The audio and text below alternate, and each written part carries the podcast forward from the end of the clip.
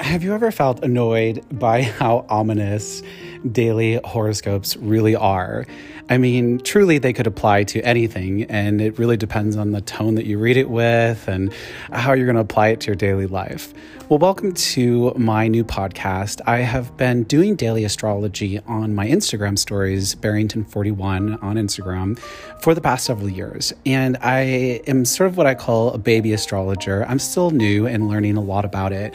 But what I do is I take the birth chart of the country that I'm talking about and I pull the biggest aspects for the day and I interpret them in a way that makes a lot more sense to, or will make a lot more sense for you to apply it to your daily life. So take a listen and I hope you enjoy.